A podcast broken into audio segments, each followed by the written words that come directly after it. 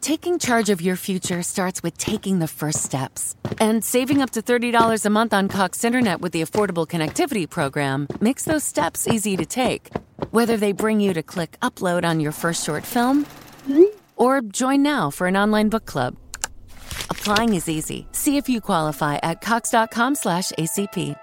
Non-transferable one per household application and eligibility decisions are made by the FCC. For the best TV viewing experience, witness the coziest maroons, the most vibrant and brightest moons, the eeriest and darkest tombs, and radiant and vivid hues in any type of room with the Neo QLED and OLED TVs by Samsung. We're supposed to say Samsung, but that didn't rhyme, so you're welcome. Samsung, more wow than ever. Sudan. Oggi parliamo di Sudan. Tra anarchia, lotte al potere, crisi umanitaria e il mondo sta a guardare. Il Sudan, indipendente dal 1956, quando ebbe termine la dominazione anglo-egiziana, è il terzo paese dell'Africa per estensione, con circa 45 milioni di abitanti. La sua storia è una storia tormentata quasi ininterrottamente da conflittualità interne di matrice culturale, religiosa, economica e via dicendo che nei decenni passati hanno visto la contrapposizione tra nord e sud del paese. Torneremo magari in un altro episodio poi sul Sud Sudan che è uno degli stati più poveri del pianeta.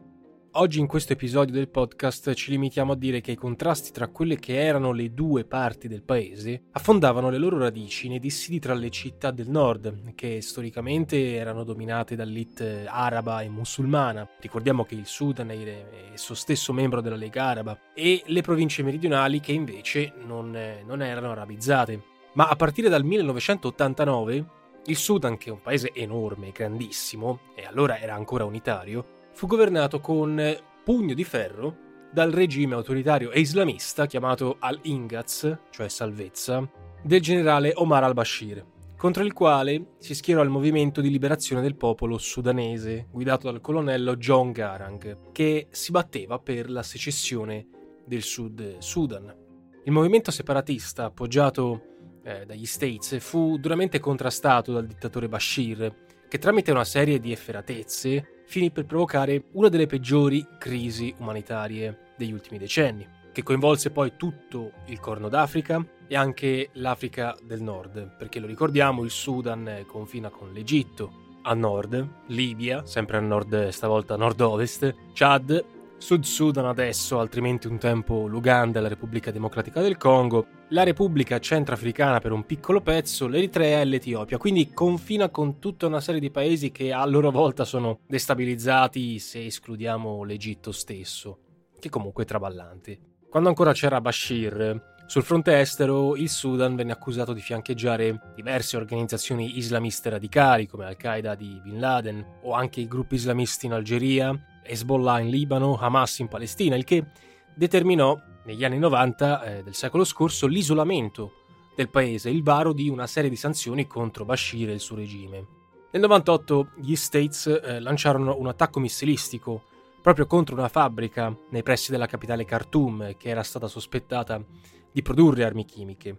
E nel 2004 l'allora segretario di Stato americano Powell, quel famoso Powell, ci siamo capiti, denunziò eh, al Senato il genocidio in corso eh, nel Darfur, una delle nove province storiche del paese, il Darfur che è situata nella parte occidentale del Sudan, al confine col deserto del Sahara, perpetrato questo genocidio dalle bande appoggiate proprio dal governo sudanese, chiamate significativamente Janjaweed, cioè Cavaliere del Diavolo per i crimini contro l'umanità e di guerra consumati durante il lunghissimo conflitto che dilaniò il Sudan e il Darfur, la Corte Penale Internazionale emise una sentenza di condanna contro Bashir e altri membri del suo governo per i crimini in Darfur, ma la stessa non è mai stata eseguita grazie al sostegno di diversi paesi africani e anche del sostegno cinese, coi quali Khartoum aveva stretto importanti legami dopo l'isolamento decretato dall'Occidente. Forse questa qui è una dimostrazione ulteriore dell'inconsistenza delle pronunce delle assisi internazionali, tanto è vero che nel 2015 il presidente del Sudan poté tranquillamente prendere la valigia, portarsi i panni nuovi e andarsene in Sudafrica al summit delle nazioni del continente nero. Il conflitto tra le due parti, torniamo un attimo però al clou della questione, cioè tra Nord e Sud Sudan, si è concluso con gli accordi di pace del 2005, che ha condotto di conseguenza il referendum per l'indipendenza del Sud nel gennaio 2011 e che ha portato alla nascita di quello che oggi è considerato eh, lo Stato nascituro più nuovo al mondo, cioè l'ultimo a essere stato costituito in ordine di tempo, il Sud Sudan, con capitale Juba, e che subito è stato riconosciuto dal governo di Khartoum, quindi dal nord. Ciononostante permangono diverse zone contese, tra le quali lo stesso Darfur, ma anche il Sud Kordofan, il Blue Nile, zone alle quali si aggiunge la regione di Abyei, che è ricchissima di giacimenti petroliferi, in mano anche qui alle multinazionali straniere. Oggi i due Sudan sono non solo tra le ultime zone al mondo in termini di ricchezza, quindi tra le più povere, ma soprattutto anche in termini di sicurezza, perché forse quasi, no, oddio forse sto esagerando, ma comunque siamo su quei livelli, eh, quasi al pari della Somalia, Sud Sudan e Sudan eh, si trovano ad essere oggi ancora più che mai dei paesi veramente pericolosi. La secessione poi del Sud Sudan eh, recentemente ha rappresentato di conseguenza una sorta di frattura storica rispetto alla tradizionale intangibilità dei confini di derivazione coloniale, se ci pensiamo bene, che fino a quel momento avevano caratterizzato la formazione degli stati che sono stati frutto del processo di decolonizzazione. La secessione ha avuto importantissimi riflessi proprio sul fronte interno, visto che le maggiori riserve di petrolio, parliamo di tre quarti di esse, si trovano proprio nel sud, nei campi del sud e questo ha provocato eh, un peggioramento esteso delle condizioni di vita nel nord, ancor più di quanto non fossero, e hanno alimentato le proteste popolari contro il regime di Bashir. Bashir che ha invano tentato di recuperare le risorse economiche, ha cercato di fare leva sui condotti che si trovano sul proprio territorio, visto che il Sud Sudan non ha sbocchi sul mare, invece il Sudan ha una bella fascia costiera che proprio si affaccia sul Mar Rosso. Your home is more than the sum of its parts, and creating a truly extraordinary space is about more than picking the perfect products. That's why the experts at Ferguson Bath, Kitchen, and Lighting Gallery are here to help you throughout the entire process to create a home that's as unique as you are. Bring your vision to us.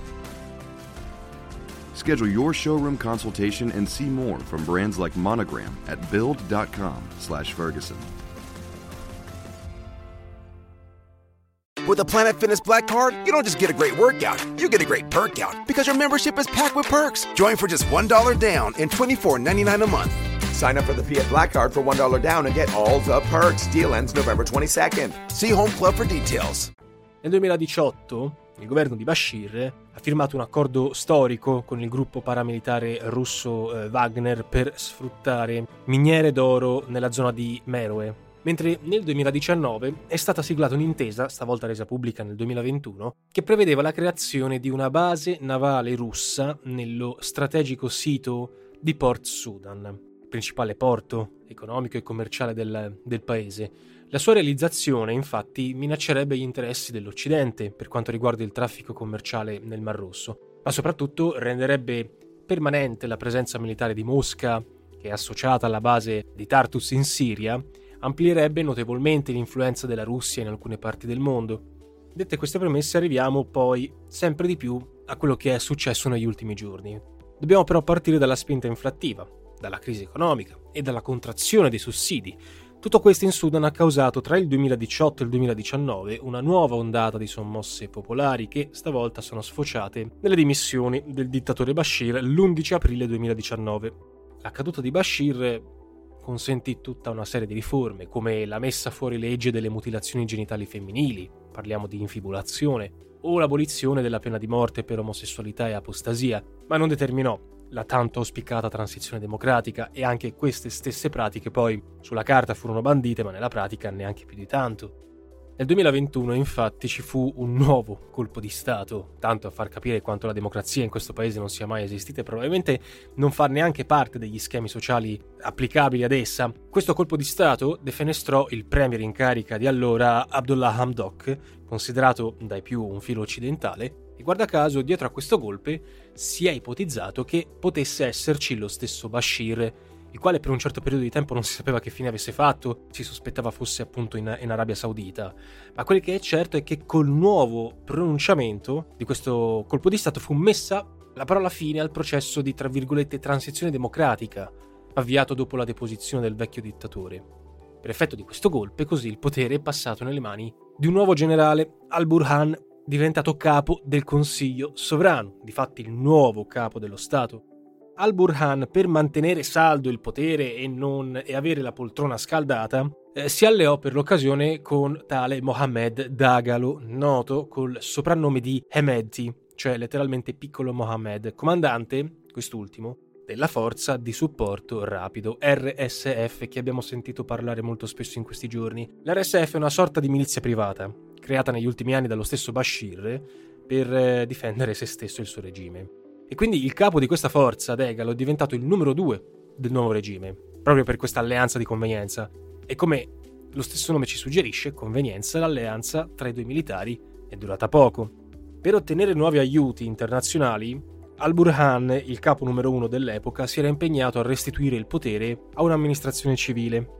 E tra le condizioni previste vi era la confluenza proprio dell'RSF, quindi di queste forze di supporto rapido, all'interno dell'esercito regolare, progetto che ha visto l'opposizione del numero 2, il tale Degalo, che era timoroso di perdere il suo potere, no? E quindi gli scontri, che sempre più accesi tra i due alleati, hanno così condotto ai fatti di questi ultimi giorni. Nell'aprile del 2023, infatti, un nuovo golpe militare, stavolta guidato dal secondo in carica, ex secondo in carica Dagalo, ha portato quest'ultimo a insediarsi alla guida del governo del, del nord del Sudan, il vecchio dittatore Bashir, deposto, sarebbe stato trasferito in un ospedale militare, fatto che non farebbe escludere l'esistenza di un progetto per reinstaurare il regime defenestrato nel 2019. I colpisti di Dagalo sono eh, contrastati dalle forze regolari, la SAF, che è fedele all'ex primo in carica, al-Burhan, e l'interesse di numerosi paesi per la situazione del Sudan, dovuto alla sua posizione strategica quale crocevia tra Africa, Medio Oriente e Corno d'Africa, senza contare l'affaccio sul canale di Suez, ma anche le miniere d'oro e il petrolio, è una cosa risaputa e ha eh, inquietato molti negli ultimi giorni. L'Occidente ha subito condannato il golpe, si è affrettato a evacuare i propri cittadini da un paese ormai in subbuglio. Il timore è che questi scontri in atto possano scatenare una nuova, devastante guerra civile, al pari, eh, se non peggio, di quella del Darfur.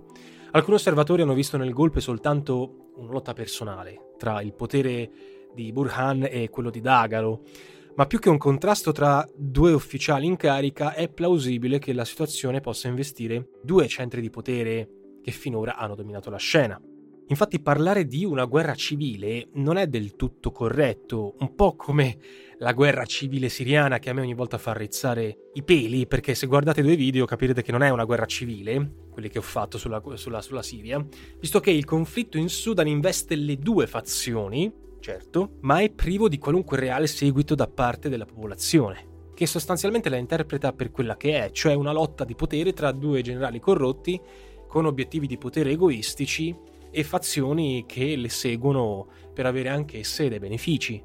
Come scrive sul suo blog indipendente l'analista Roberto Iannuzzi, e qui lo citiamo, in realtà sia le eh, FAS, il governo diciamo così in carica, che l'FSR, i ribelli, mettiamola così, desiderano conservare il potere più a lungo possibile per preservare gli interessi che derivano dalle loro attività economiche, per assicurarsi di non dover rispondere dei crimini da entrambe commessi contro il popolo sudanese negli anni passati. Lette in questi termini, le tensioni tra le due parti si possono tradurre in maniera molto eminente in un conflitto per garantirsi potere e impunità. Ma questa crisi non è soltanto interna, è una crisi esterna, perché può anche tramutarsi in un conflitto per procura. La crisi infatti è politica, economica, vista la grave recessione ormai ultradecennale che ha compromesso non solo i conti pubblici, ma lo stesso tenore di vita della popolazione, ed è una crisi anche sociale. Appaiono molto lontani i giorni in cui il Sudan era diventato uno dei principali produttori di petrolio dell'Africa, pompando quasi 500.000 barili al giorno nel 2008, grazie anche alla partnership stretta con imprese cinesi, indiane e malesi. L'afflusso consistente poi dei petrodollari, in buona parte compromesso dalla ricordata secessione del Sud, aveva dato vita a una fase di sviluppo abbastanza moderato col varo di importanti progetti di infrastrutture come le dighe. Ricordiamo, il Nilo gioca un ruolo vitale per il Sudan, finendo però per arricchire soltanto come sempre le elite ricchissime, le stesse che oggi lottano per il potere. Poi la crisi economica è iniziata alla fine degli anni 10, nel 2000, e questa è stata poi aggravata dalla pandemia e dal conflitto russo-ucraino che ha fatto schizzare alle stelle i prezzi dei carburanti, cibo, fertilizzanti, con aumenti che si stimano in misura superiore al 400%, mettendo insomma a rischio gran parte della produzione agricola. In parole molto semplici, nel mezzo di una pesantissima crisi energetica e militare, governo e ribelli del Sudan del Nord non trovano di meglio che lottare per il potere, senza fregarsene minimamente delle ripercussioni socio-economiche o del pericolo che nuovi conflitti interni possano provocare nuove frammentazioni politiche, un po' sulla falsa riga di quanto avvenuto in Yemen.